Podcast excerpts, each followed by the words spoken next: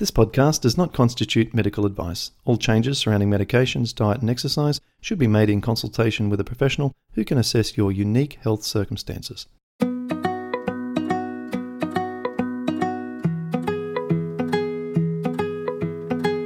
Welcome to the Rheumatoid Solutions Podcast with Clint Paddison, helping you to live an easier, healthier, and happier life.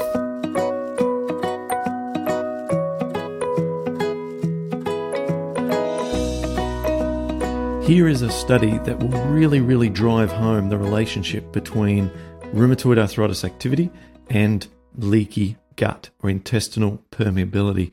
This is a study from 2021, so it's not too long ago, and it has a powerful title. It is Intestinal Barrier Dysfunction plays an integral role in arthritis pathology and can be targeted to ameliorate disease.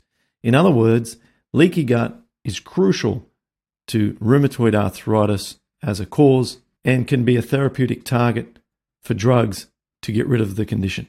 So it's pretty, pretty powerful kind of opening statement here.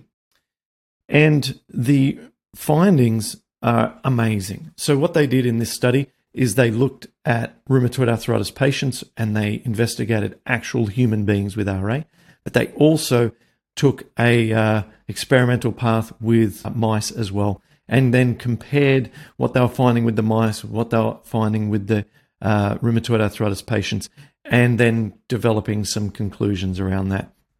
And the results are phenomenal, which is why I want to share it with you. This is what they found.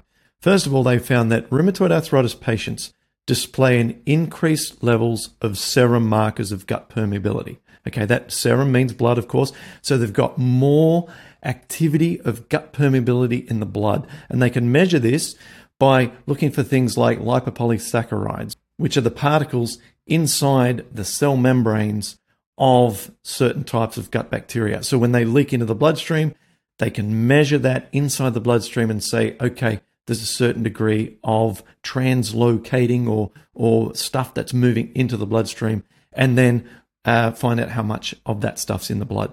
And the damage and cellular gut homing markers both parameters positively correlating with disease activity or severity.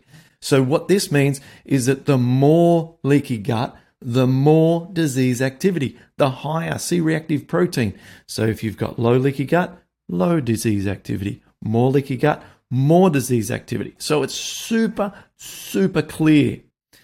Then they go on to talk about the mice. The arthritic mice, which they've induced with arthritis, display increased gut permeability from the earlier stages of disease, as well as bacterial translocation okay, into the bloodstream, inflammatory gut damage.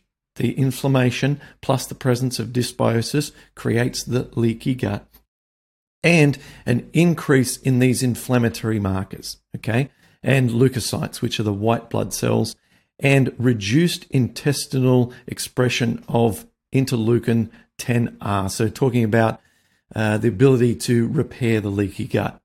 Then, me- mechanistically, both arthritogenic bacteria and leukocytes are required to disrupt gut barrier integrity. This is really interesting.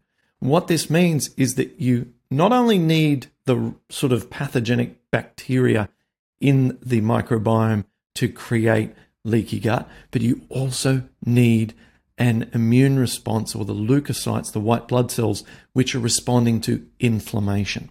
So, to have the leaky gut, what they found is that you need not just dysbiosis or a messed up microbiome, but also need inflammation. And the two of them then combine to create the intestinal permeability from which you then get the uh, immune stimulating particles and bacteria entering into the bloodstream. All right. So they go on to say that the treatment of mice with AT1001, a molecule that prevents development of gut permeability, ameliorates arthritis. So they were able to get rid of the gut permeability and consequently the arthritis in the mice with this AT1001. Now, what is that? Well, I went and researched that because I hadn't seen that before, and it isn't available to the public. It is in a second phase clinical trial at the moment for the development of a pharmaceutical so that it can be used for celiac patients. And the clinical trials are showing positive results at helping to reduce intestinal permeability and uh, looking like it might come to market as a drug with the potential, uh, as referenced in the article I'm, I'm on now, that it may end up in the sphere of rheumatology as well because of the relationship between rheumatoid arthritis activity and gut leakiness. And so, given that this study showed that in the mouse model, they were able to reverse leaky gut and arthritis activity, it's really exciting. And uh, uh, I know I know places where you can source AT1001 um, for research purposes, but again, it's not it's not being sold to the public. So um, let's watch this space. And so, in conclusion, this study says we suggest the breakdown of gut barrier integrity contributes to arthritis development, and we propose the restoration of gut barrier homeostasis as a new therapeutic approach for rheumatoid arthritis. Hallelujah. Okay, so we've been doing that for many years inside the Paddison program, which we now uh, refer to as Rheumatoid Solutions. And you can head over and begin doing this right now using natural methods. Hope you enjoyed this video. See you again soon. Thanks for listening to Rheumatoid Solutions. If you'd like to get more help to live an easier, healthier, and happier life, visit rheumatoidsolutions.com.